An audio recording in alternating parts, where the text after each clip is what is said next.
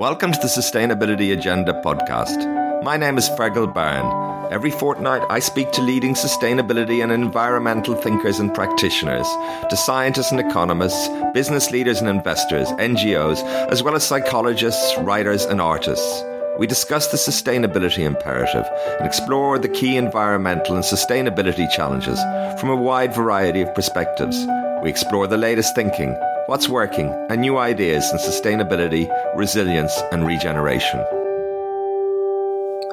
Global Witness, a pioneering campaigning N G O that exposes the environmental and human rights abuses by some of the world's biggest companies and most powerful political figures. For twenty-five years, they've campaigned against the exploitation of the Earth's natural resources, the destruction of indigenous peoples, and corruption that has siphoned billions of dollars from the poorest countries. Global Witness doesn't just expose the abuse of power, it works to transform the systems that allow this abuse to flourish unchecked. Find out more at global witness dot org. I'm very pleased today to welcome Vincent Bevins to the Sustainability Agenda podcast. Vincent is an award-winning journalist and correspondent. He covered Southeast Asia for the Washington Post, reporting from across the entire region, and also served as the Brazil correspondent for the Los Angeles Times, also covering nearby parts of South America. Vincent has written for the New York Times, The Atlantic, The Economist, The Guardian, Foreign Policy, the New York Review of Books. His previous book is The Jakarta Method, Washington's Anti-Communist Crusade and the Mass Murder Program that Shaped Our World. So thank you very much, Vincent, for joining me today on the Sustainability Agenda podcast. Yeah, thank you for having me. Before we dive into the, your your latest book and uh, your, your research and the work that you do, can you just maybe introduce yourself, tell us a little bit about your background and your work? Yeah, of course. Yeah, my name is Vincent Vincent Bevins. I'm from the United States, uh, born and raised in California. Um, I've been working in international journalism for about fifteen years now. Um, and that really started uh, in a serious way at the Financial Times. Uh, and then it was with the Financial Times that I came here to Brazil. Uh, ended up serving as a correspondent in Brazil from twenty eleven to twenty sixteen for the Los Angeles Times. Went to Indonesia for three years, wrote a book called The Jakarta Method. And right when that book was um, about to come out, I started working on, on a second book, um, this one, If We Burn. Yeah, absolutely. What uh, drew you to this subject after the Jakarta Method? Is there a connection? Uh, maybe you can tell us a little bit about the Jakarta Method, which is fabulous and uh, I think very well reviewed and acclaimed book. Very interesting research indeed, and very hard hitting. Um, was there a journey? Is this something that's been on your mind? Uh, and and just tell us a little bit about that trajectory. Yeah, they're they're related in sort of um, two different ways. So one, in one sense, the second book comes before the first book in terms of this has been something I've been working on and dealing with in my professional um, uh, research for a decade now. So it all kind of. This is a this is something I've been sort of working on in some way or another since twenty thirteen. But then chronologically, um, both works are, are, are works of history. Uh, the second book does sort of serve as an indirect sequel to The Jakarta Method. So yeah, just to resume, just to summarize quickly, The Jakarta Method is a book about violence and mass murder carried out carried out against the left, or people accused of being on the left during the Cold War, um, the worst case of which was the uh, mass murder of approximately one million people in Indonesia in nineteen sixty-five and nineteen sixty-six, done with the active assistance of the U S government. And I found that something like this, or indeed inspired by this mass murder program, happened in twenty-two countries um, elsewhere around the world in the Cold War. Now, um, the second book starts basically at the end of the Cold War, though the focus is, is, is very different. The focus is not on the U S Um, primarily, the U S comes into the story like a lot of other um, countries come into um, the story after events are really uh, unleashed by protest movements on the ground of, of, of many countries. I look very closely at ten, but um, there's more that I discuss. And this all stems from an experience that I had um, starting in June twenty thirteen when I was working as a correspondent here in Brazil, when a small set of protests started by left anarchists um, in uh, uh, who were demanding that the price of a bus fare be lowered exploded into a protest movement that grew far, far outside of the control of this original group, um, eventually allowed for the uh, appearance of the, the far right on the streets of Brazil. And a few years down the road, um, if you look at what really happened, Brazilians got the exact opposite of what they were asking for uh, in twenty thirteen. And this is not only sort of a historical um, a historical paradox and something that I think that we need to understand um, if we want to understand recent Brazilian history. This was something that was very, very strange for me and a lot of the people that lived through this from their very beginning. Like, how could this happen? Like, how how is it that you get a small protest that becomes a very big protest, which is exactly what everybody wanted. Everyone was was overjoyed when the small protest became a huge protest, at least uh, I'm referring now to the people who organized the first protest. I was acting as a journalist. Um, I wasn't supposed to want everything, but I admit that I kind of got swept up in all this. Um, and how is it that that ends up being bad? And if you step back, uh, you know, the more I thought about this, the more I tried to understand my own relationship to this strange turn, uh, a very tragic turn here in Brazil. Um, it became clear that this is something, this is this kind of thing had happened all around the world, um, essentially starting in twenty eleven in Tunisia. Uh, I ran, I round out my um, scope of investigation, the chronology uh, of the period that I'm looking at at the end of that decade, twenty twenty, with uh, uprisings in Chile and Hong Kong. Um, but really, this has been a personal interest of mine ever since that I got sucked into this very strange uh, and paradoxical historical kind of black hole here in Brazil. Can you say just in a few uh, sentences what the theme and what, what, what If We Burn is actually about? Yeah, it it it at the risk of sounding wildly ambitious, ambitious, it attempts to be a global history of the world. So sorry, it, it attempts to be a, a history of the world from twenty ten to twenty twenty. Uh, but like any work of history, it, it is limited in its in its uh, scope of investigation. It has particular concerns, and the main concern for this work of history is to answer the question, or at least to build that history around the question: how is it that so many mass protests led to the opposite of what they asked for? Um, so it is a it is the events of this century acting as if, and I think that it is, it makes perfect sense to act in this way. Um, explosive mass protests and their unex- unexpected consequences were really what pro- propelled events through a lot of this decade. Right. Very interesting. Now, before we, we go in, into more detail, um, th- I mean, the primary focus of this podcast is sustainability-related issues, uh, global warming, environmental questions, um, not just, but uh, that's at the heart of it. Uh, clearly, uh, in the world, we, we face many uh, environmental problems, uh, interlinked, uh, but also many other problems as well. Um, and I'm just wondering uh, what what's, what in particular is on your mind right now, more generally, worried about, about the state of affairs, shall we say, in the world? Yeah, so I think that there's a lot of overlap with with uh, ecological concerns and, and the looming threat of climate catastrophe. Um, I think one thing that was demonstrated in this period that I look at, twenty ten to twenty twenty, is that there is a huge amount of desire to change the global system that we inhabit. There's a huge amount of people that came out into the streets trying to change our global system, um, and in and. In many cases, too many cases, they failed or generated the opposite of what they asked for.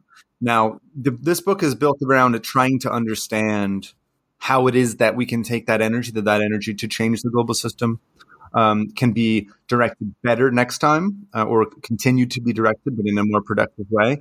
And of course, one of the major things that that um, ignites people, that gets people um concerned about the need to change our global system, which is one, of course, built primarily uh, on the reproduction of the conditions for the accumulation of capital, which is the system, I think, which is pretty fundamentally incompatible with uh, averting climate catastrophe. I think that the system we currently have will probably allow climate ta- catastrophe to happen before it, its incentives require that we take action. So um, climate justice, climate action, the just uh, avoiding the annihilation of the planet and the human race is one of the major things that has driven um, protests in the last ten years. And at the very end of the book, when the people that have failed or worse than failed, tragically, often what they told me when they said that it was worth sitting down to talk about this, is they were looking forward to the world that their children were going to live in.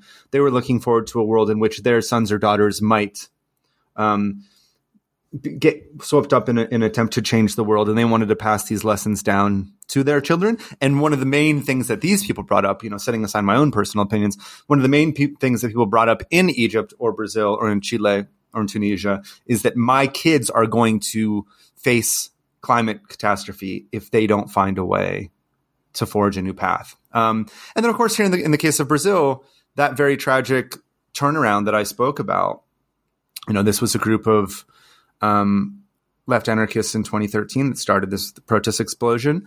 And eventually what we got five years later was a president that was very proud of the destruction of the Amazon. You saw the Amazon literally burst into flames um, the year after Jair Bolsonaro took over here in twenty nineteen, or after he won election in twenty eighteen, soon after he took over in twenty nineteen. This is part of the significance of the title, If We Burn. You know, it resonates with a lot of different moments in the in the decade. But here, the consequences for the environment of this, of the missteps or of the possibilities of taking better steps in the future um, are, are very immediate.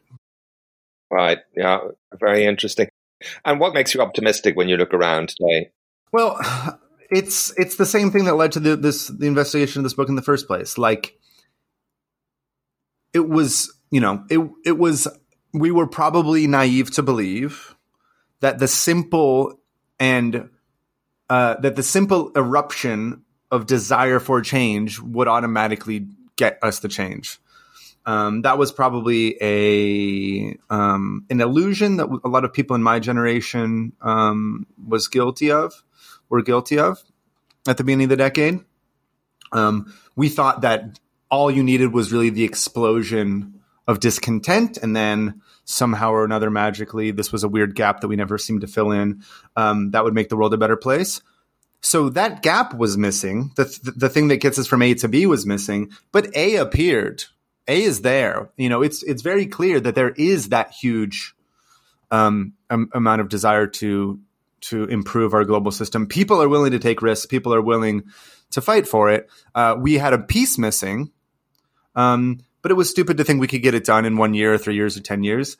Um, and all we need to do is continue to, to direct the energy that has appeared um, into long-term uh, consequences. I think that, you know, as a new generation comes up, I mean, I'm, I'm like an older, I'm a millennial, an older millennial, sort of the generation that kind of ended up being accidentally or uh, sometimes on, uh, sometimes not accidentally at the front of these, the movements I write about. And we look towards a new generation. My hope, the entire point of writing this book, is that they'll be able to, that they will care just as much as we did about changing the world, but they'll be better at doing it. Right. Um, and uh, lots of points there I'd like to come back to later in, in the interview. But can you just tell us a little bit about the scope of the book, the number of people you spoke to, the range of uh, actions, the range of uh, protests? Yeah, uh, the scope is basically as big as you could possibly uh, uh, choose. Uh, it is Planet Earth over ten years. Um, I I spoke to something like two hundred fifty. I did like something like two hundred fifty interviews, and, I, and that was spread across maybe twelve or thirteen countries. So once I started really working on this in twenty nineteen, I basically just lived on the road uh, interviewing people. Um, and I it is intentional and, and important that I that I chose countries which are radically different in their political structures um, and in their histories.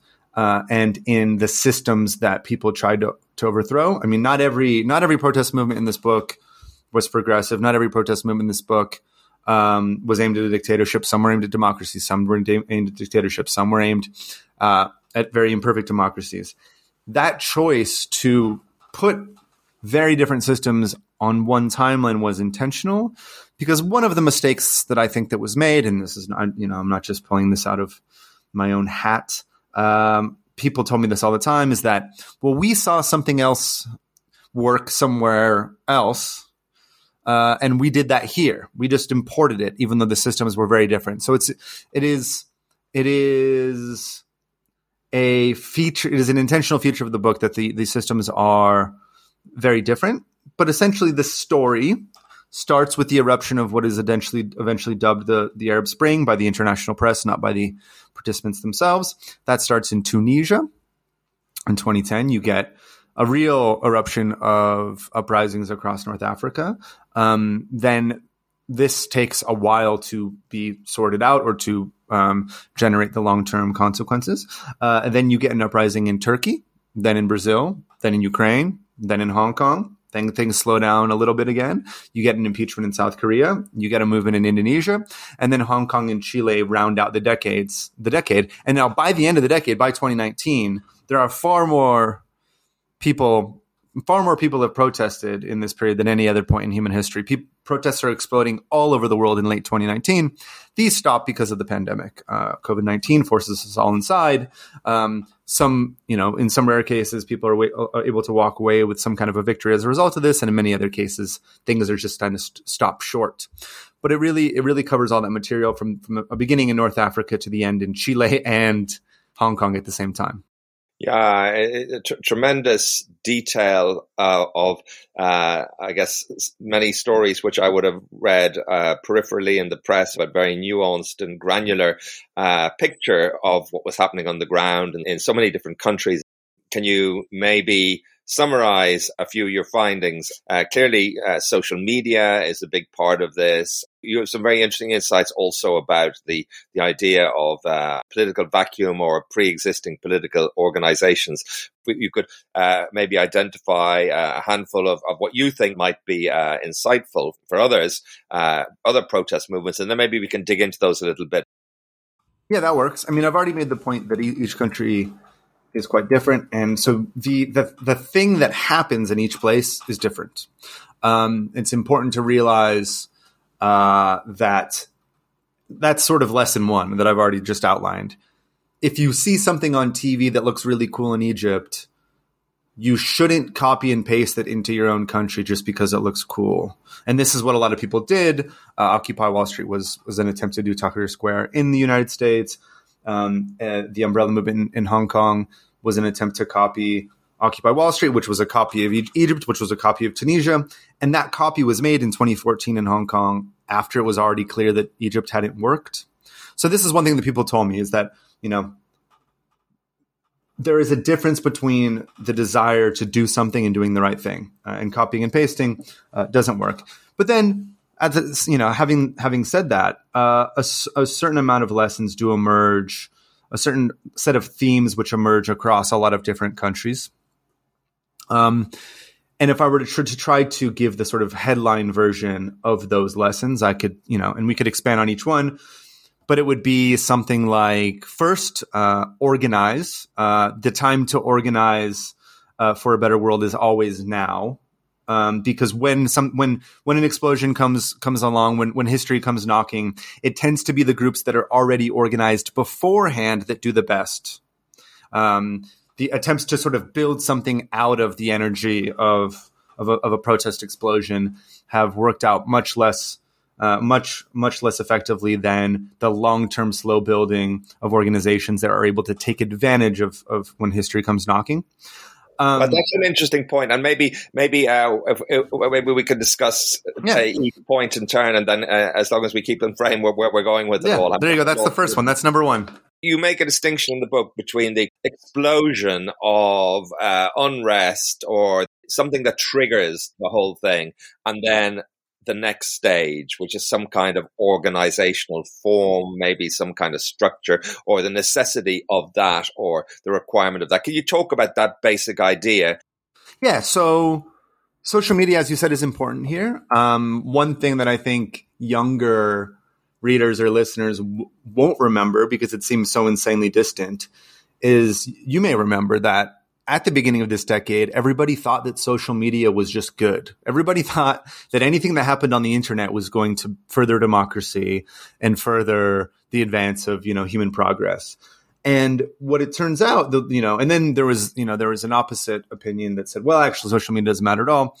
But it turns out that social media does do quite a lot for allowing particular types of uprisings to scale up very quickly.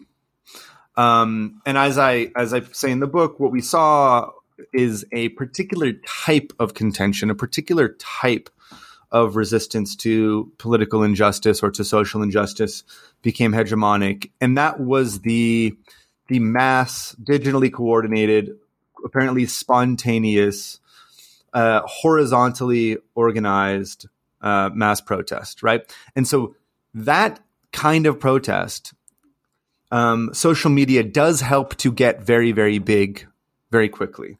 Uh, social media, for, you know, in, for, for for an uprising to happen, like if you look at any of the cases, Tunisia, Brazil, there must be many, many other ingredients as well. It's it's totally stupid to say that social media does all of it, but the, but the addition of social media into the mix in the twenty tens allowed for street protests, especially ones that were very um, focused on individual participation rather than a, uh, a, a mass movement organizing things hierarchically.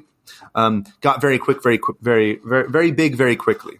And my book focuses on cases in which they got so big that they actually disrupted or overthrew the political system.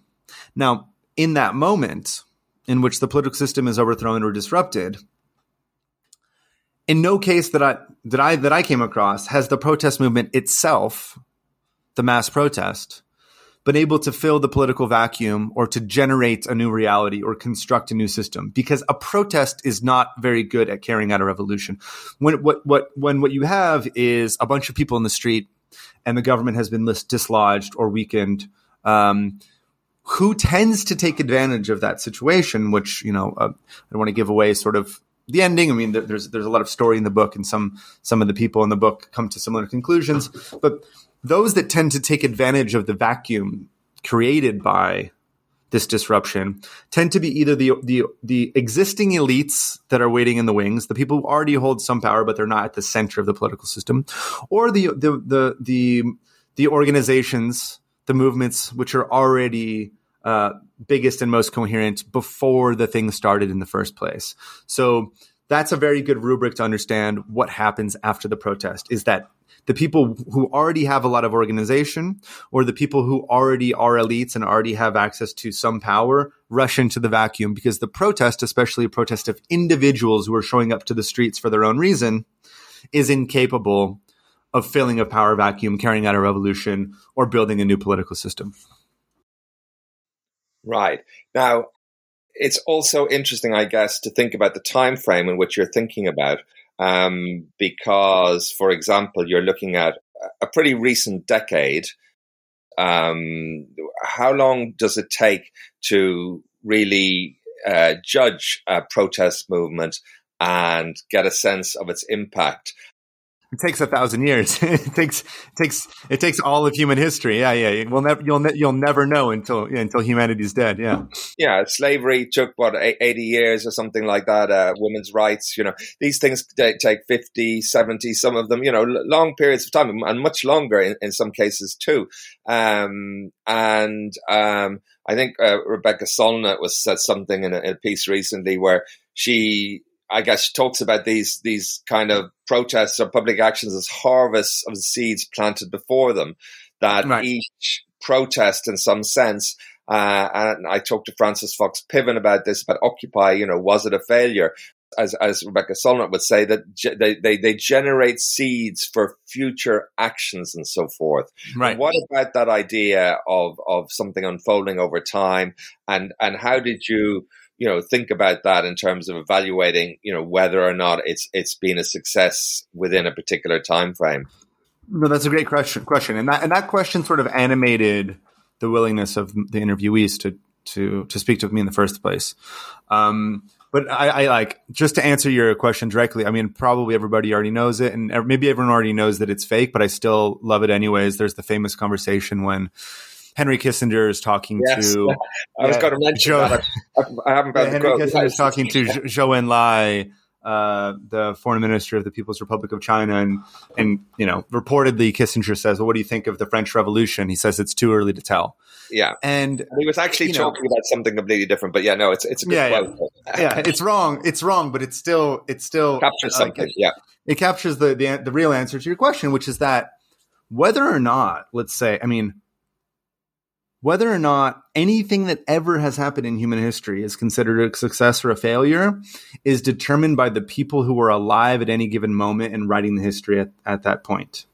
So the people that it spoke to me in the book would love the main, the reason that they wanted to sit down with me is because they said that, you know, it, then it, it's not exactly what they said, but this is, I think this was the feeling, the sentiment expressed across a lot of different interviews, is that we want to live in a world in fifteen years in which the people writing history in fifteen years say that what we did did plant the seed for something else that did happen and that did succeed. But for that view of what happened from twenty eleven to twenty fifteen, twenty eleven to twenty nineteen, to become reality in twenty thirty-five, the next generation has to actually win. Because if our enemies win, then they're going to write a history in which we were uh, we were fools and we were crushed and it was right for us to be crushed. And that's the distinction, whether or not that version of history written in twenty thirty-five may be written or will be written, I think is quite important and speaks to one of the major errors that my generation made. And without getting, I don't want to get too theoretical or too philosophical, but I think that my generation, especially in the English-speaking world, was in a deep sense, especially in the United States, uh, motivated by a deep idea of this idea that just things just automatically get better. That if you, if there is some kind of a battle, the good guys always win in the end. Um, and we would, you do want to build an idea of history. You want to build a version of, a, a build an understanding of the world in which you are marching towards a better future. But you have to understand for that better future to come around, you do actually have to win. And in order to win, you have to understand that you can lose. So I would love for it to be true in twenty years that the movements that I wrote about, Uh, not all of them, not all, you know, some of them are, I mean, you know, my, sim- my degree of sympathy with the various ones doesn't really matter to the, to the story, but I would love for a lot of the people that I met over the last four years to be able to say in, in twenty years, we planted the seeds for something that was built upon and that grew into something good and is now the world in which we live in. But in order for that to happen, we have to understand that it might not. Yeah, it's it's very interesting you make that distinction between the initial explosion and I guess kind of heading into Naomi Klein territory, the shock doctrine, the the, the uh, organizations, the institutions that uh, can take advantage of this, that are already there in place, take advantage of the disruption and so forth. And yet at the same time, if something emerges and there's a spontaneous response, by definition, there isn't going to be an organization necessarily that is there to build upon. And particularly, and I think you, you, maybe it was in Egypt and, and, and a couple of other countries you mentioned, that, that the, the, the civic organizations had been hollowed out. Right. Um, that, that this is an important element, a kind of prerequisite in some way, that you have an ecology of, I guess, uh, organizations, cooperatives, and so forth that are uh, thinking about these issues and organizing around these issues, that that is kind of a bedrock in some way of a social uh, political system that is uh, well, well structured to be able to respond to these kinds of issues. Yeah, you hit on, you hit on two, two terms there, which I, I, I was glad to hear. And I want, you know, because I want to, to jump on them quickly. You said spontaneous, and, and well, actually you said two things that both relate to a Brazilian philosopher that I end up citing at the very end of the book. My generation, again, especially in the English-speaking world, especially in the United States, tended to fetishize spontaneity, um, the idea that a spontaneous protest is better than a non-spontaneous protest. And what happens if you look really, really closely at that idea? Um, it starts to become clear, clear that there is no such thing actually as spontaneity. If you look close enough, there's no such thing as spontaneity. And to the extent that it means anything, uh, it often isn't good. Um, there's no reason to to privilege spontaneity over any other kind of uh, eruption or any kind of struggle or any other kind of um, action. Uh, and when you when you act as if the spontaneous is the only legitimate one, you end up foreclosing a lot of really a lot of the things that have worked historically to build to build better societies. Um, and then you you you dropped uh, the term ecology of organizations, which is again the same. The same philosopher, Rodrigo Nunes, uh, came up with his idea of what a sort of um, next step forward is from this, from the a decade in which we really believed in a sort of indi- individualist, everybody for themselves, everybody on the streets for their own reason uh, type of protest, in which you do have dedicated hierarchically or hierarchically organized um, organizations. And this is going to be point, point, point two of the of, of the lessons. Don't be afraid of those. Is point two is don't just because the, an organization is has discipline or hierarchy of representation doesn't mean you're automatically uh, that, that something authoritarian is going on. Um, but he recognizes, and this is why he talks about an ecology of organizations, that not everyone's going to want to be in one of those. Not everyone's going to be a dedicated member of the you know the climate revolutionary front or whatever. Um, And you also are going to rely on the participation of regular people, but you also, but but you're, it's okay to have more than one thing working together at the same time. Uh, what is bad is to fetishize the types of organizations that can't really take advantage of the chaos once the chaos is unleashed. But points one and two is actually just an Egyptian just told me this straight up. He said he was very, you know, he'd clearly thought about this for a long time. He just said the lessons are organize and don't be afraid of representation. I can't find the notes that I wrote, but there was a good quotation, and you'd probably remember exactly what it was. Uh, it's something around the, the idea that um, that political power will fill the void. Oh yeah, well, yeah. So there's there's a famous quote. Well, so a Turkish sociologist who's who is, um, you know, it's it's quite interesting because across the decade, you saw a lot of people pop up in different countries that came to similar conclusions in very different contexts, and. Um, the Turkish sociologist Cihan Tuğal, I hope I'm pronouncing that right, summarizes Marx from the eighteenth Brumaire of Louis Bonaparte saying, uh, those who cannot represent themselves will be represented. And I think that's a very, you know, that text was written like one hundred seven years ago, but I think that's a fundamental dynamic of what happens uh, in many cases of these ex- mass protest explosions is that um, the the... ultimate meaning of what happened, the ultimate point of what they were doing, the ultimate historical content of the mass protests ends up not actually being defined by the people who did it. It ends up being defined by people on the outside that have control over the means of communication in a given country. Because by definition, this particular type of protest, the, sponta- the apparently spontaneous, digitally coordinated, horizontally organized mass protests cannot speak for itself. So someone else speaks for it. Um, so if so, there are, have been some strains of thought on the sort of anarcho or libertarian um, wing of a certain uh, uh, anarcho and libertarian wings of political thought in the last twenty, thirty years, which were much more popular in my country, especially my native California. And this is related to the rise of social media, by the way, um, on that sort of ain't like far anti-authoritarian or libertarian end of political thought, there was an idea that all representation was bad.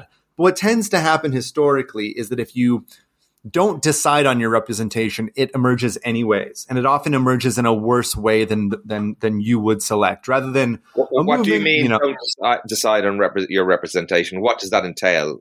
Exactly. So, for example, if we think about a union leader, right? Uh... In recent times, Mick Lynch gets to go on television and he represents his union. And if the people in his union don't like the job he's doing, they can vote him out. They can get somebody else. Now, historically, when you have uh, movements which are intentionally or dogmatically structureless or representationless, the leaders tend to either emerge from social power within the group. So they're the most, they're the most, they're the best connector. They're, they're, there's a, there's a sort of ruling clique that ends up exercising real authority. And then there's no, there's no mechanism within the group to say, well, that leader is not representing me correctly because you're not allowed to accept that they are representing you in the first place. And then another dynamic in which representation is imposed upon a large group of people rather than selected by them is simply by the media. And this is something that I was guilty of, I think. Uh, I think a lot of my colleagues around the world were guilty of this, is that when, for example, millions, um, or perhaps hundreds of thousands of people burst onto the street without somebody go- saying, I'm the spokesperson for this group, without somebody saying, oh, I, you know, this group, this, this protest is around, is about this because we've all decided to take part in a protest about this. People like me are given the rep- the, the, the, the responsibility for which we were entirely inadequate to tell the world what this was about. And if you looked very carefully at what people like me did in the case of explosions in Brazil, or in the explosions of Tahrir Square, and the impl- explosions in Hong Kong, or the ex- yeah the two explosions in Hong Kong, or in the case of Ukraine, we kind of went around guided by anecdotes and our own ideological assumptions. And that is a power that people like me should not have. Um, I think some of us did an okay job. Some of us did quite a bad job. I think some quite bad things happened out of as a result of this process of representation being imposed from the outside upon the movement. Um, a lot of people, historically, this goes back to France, nineteen sixty-eight. A lot of people experience real trauma watching the dissonance, the distance between what enters history of as the meaning of what they were doing and what they remember that they were doing. Uh, and I think this is a, a, a consequence, an un, un, unintended consequence, but I think by now pretty well historically established consequence of what happens when you try not to have res- representation. Or, in the, you know, and you you you you mentioned the important case where there isn't really good representation because in a, in a society like Egypt, all of the civil society organizations had been decimated by by decades of dictatorship. But you also had cases in this in this decade in which movements thought it was good, thought it was morally privileged, thought it was superior to be representationless and structureless. And I think that there there was a kind of elective affinity with the particular technology of for-profit social networks and with the ideo- the deep ideological assumptions of liberal journalists in the global media that sort of caused this tendency to really come to the come to the center uh, in what I call the mass protest decade. Yeah, very, very interesting. Point three and four, I think we kind of got to them in a roundabout way. Uh, if you are, if you are thinking about doing a, a disruptive mass protest, uh, you should three pay careful attention to the elites that are waiting in the wings, um, because often if you overthrow Hosni Mubarak, then it's going to be the military that comes into the to the vacuum. Uh, if you if you don't have the more the organization uh, and the and the sort of revolutionary mission to to step into power yourself, then probably what you want to do is negotiate, and again that implies representation, or pay attention to who's in the wings. And if you know if you think that the the the, the opposition or the person who's likely to take power is better, then great, and go for it. But pay attention to who's waiting in the wings, because um, they're going to take. Uh, take advantage of the situation.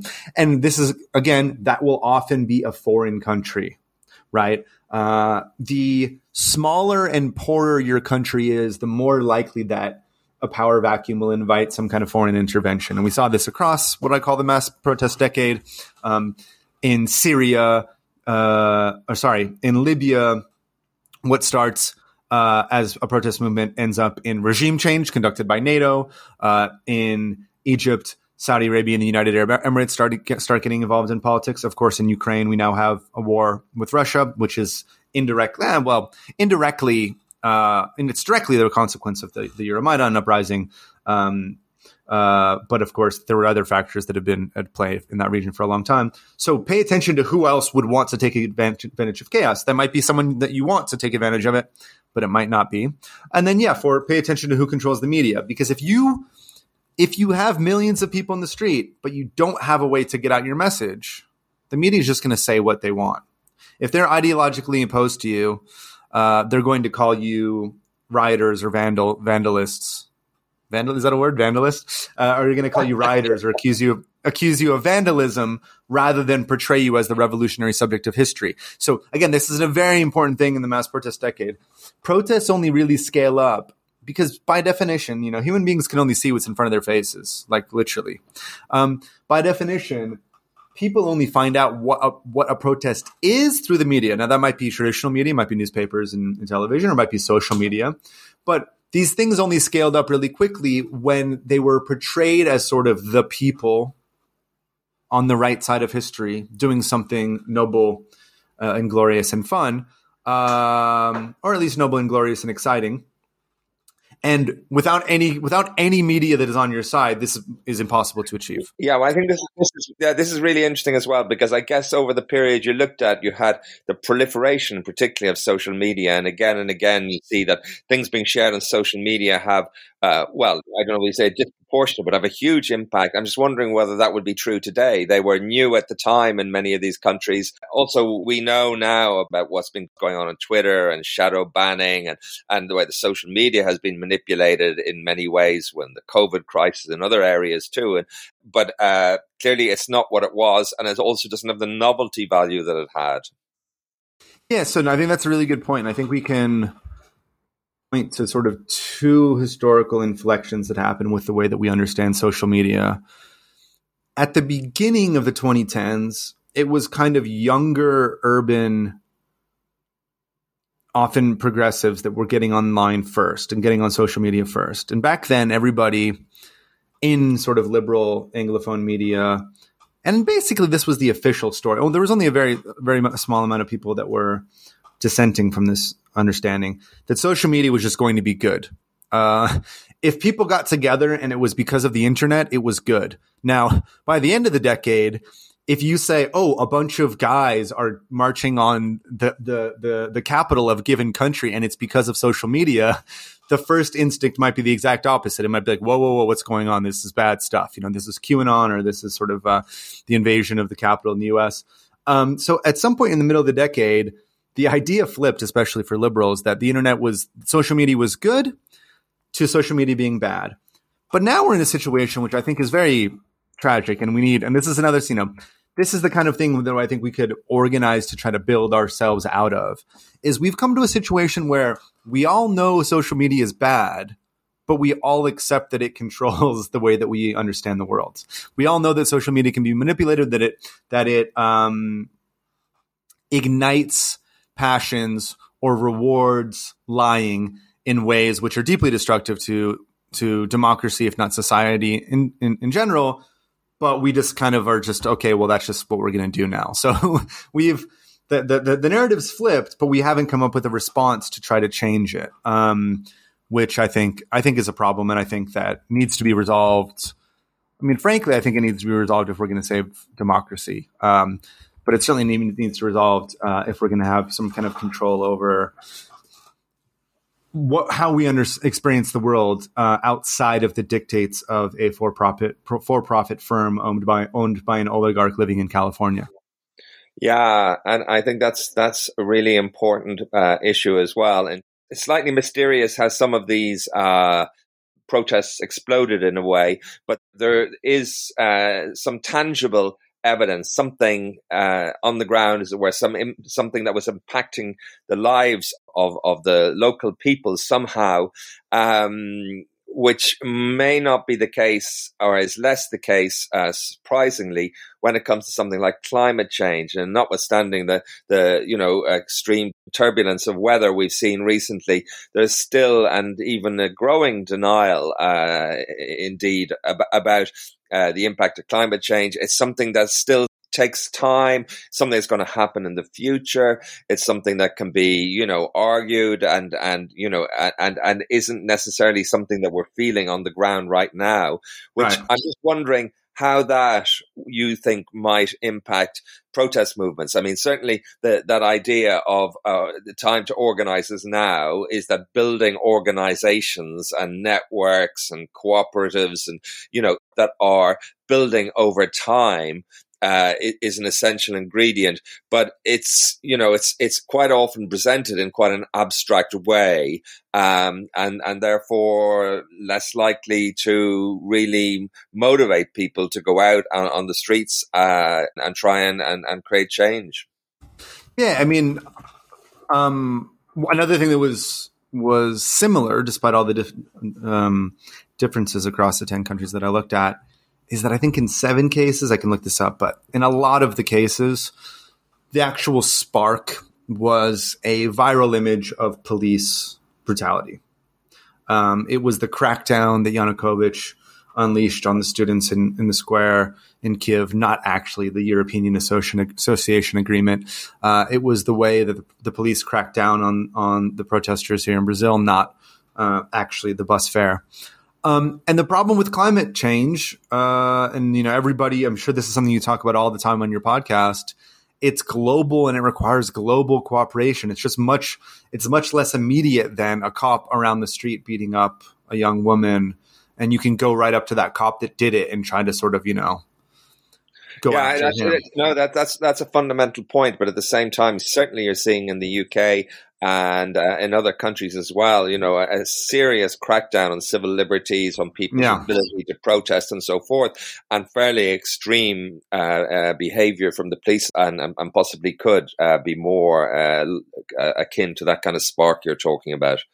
Yeah. And, and again, you, you sort of said building networks and cooperatives um, is important. And but, but then you said that it was that sometimes the abstract nature of climate change is less likely to get people to go out on the streets. What I would say is that street action should not be seen as uh, the only or even the best way to get anything done. Um, I, what I would love to see, and, and I don't know, I don't know how well we can evaluate. I mean, I'm from the United States. Uh, I've been living on and off in London for, for quite a while, but what I would love, I mean, I think a lot of young kids in the U S would love this, if there was like an organization that they could just straight join, which was like a revolutionary climate organization that doesn't necessarily ha- build things, you know, it doesn't have to be street actions that are the main thing, that they get together and they talk about the problem, they strategize.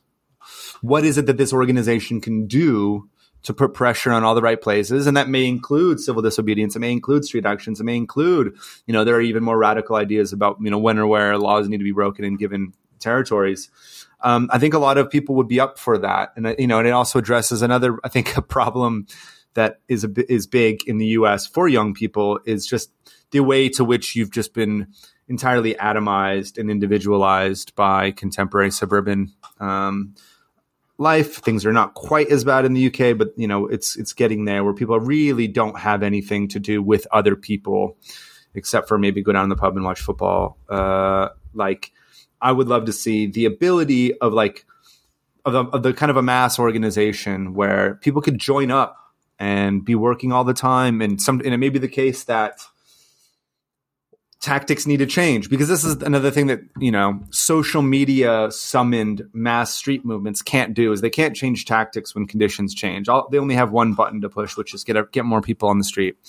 Um, and a proper organization, you know, I mean, this is perhaps a, a pipe dream. This is perhaps sort of nostalgia for the era of sort of um, political parties and and and in old the old organizations of the twentieth century. Um, I think that my cousin, you know, who's, you know, nineteen in California, if there was one to join, might join kind of like a climate action organization, um, which is something that you end up being involved in for years and years and years. And you, cause you know, the, the, the struggle is going to be going along, going on for probably as long as, as she's alive.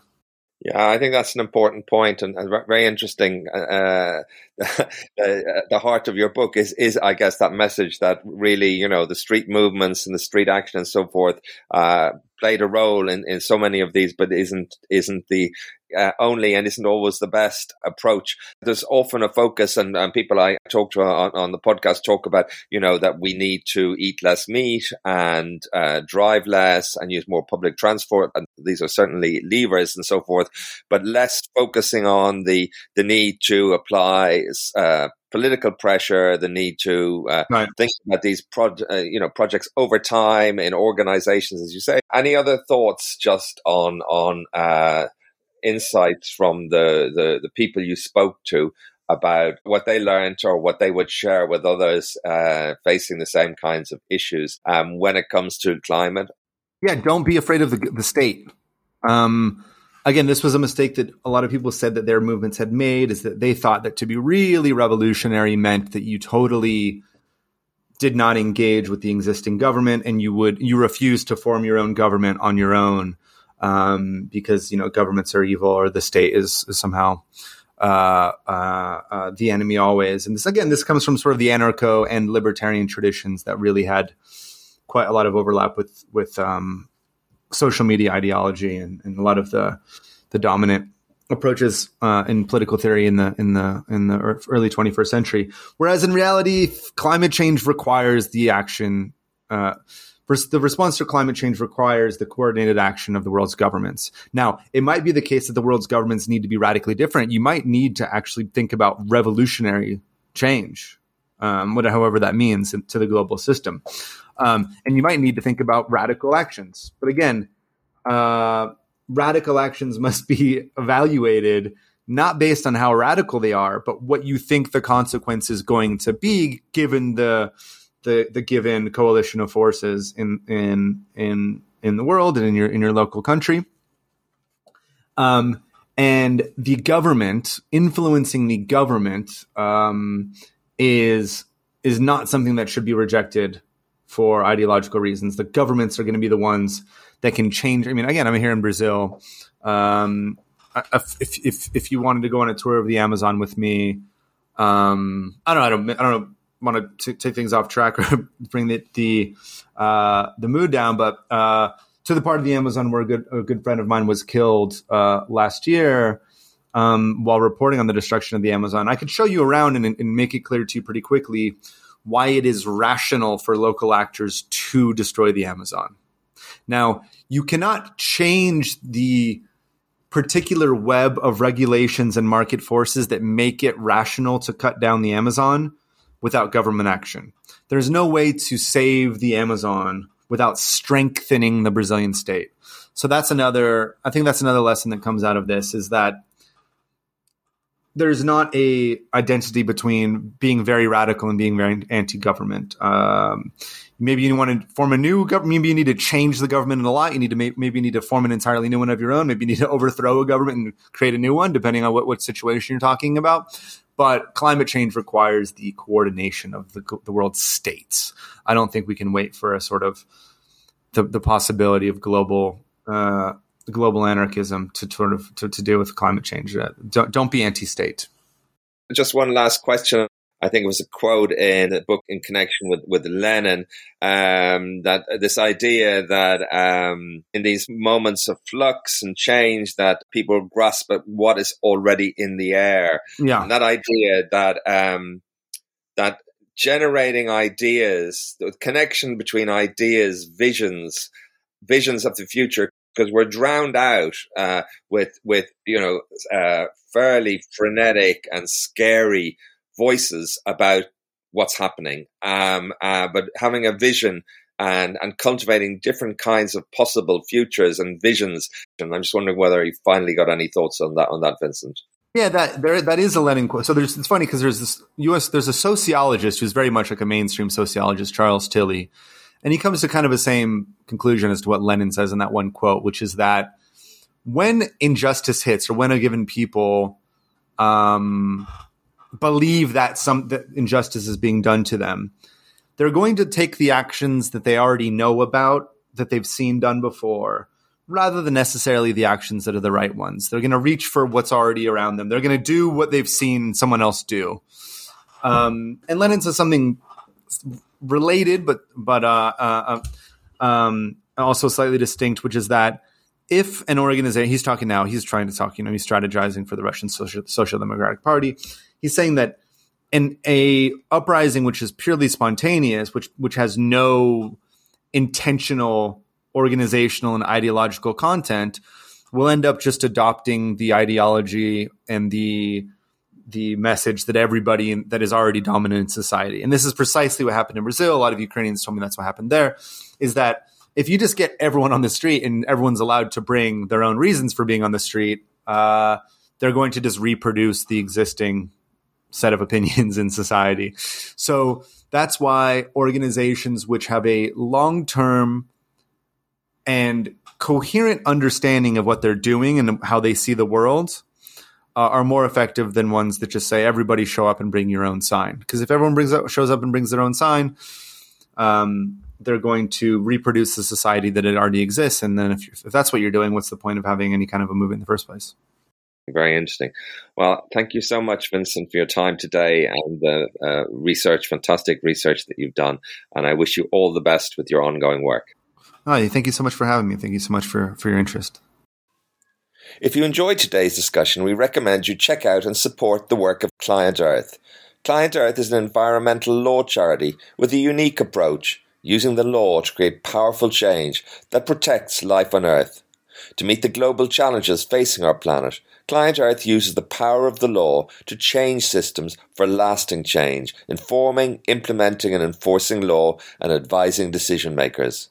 Client Earth believes that a future in which people and planet thrive together isn't just possible, it's essential. You can find out more at client earth dot org. Thank you for listening to the Sustainability Agenda podcast. I hope you found it interesting. It would be great if you could leave a review and share the podcast on social media. You can sign up at iTunes to make sure you don't miss any future episodes.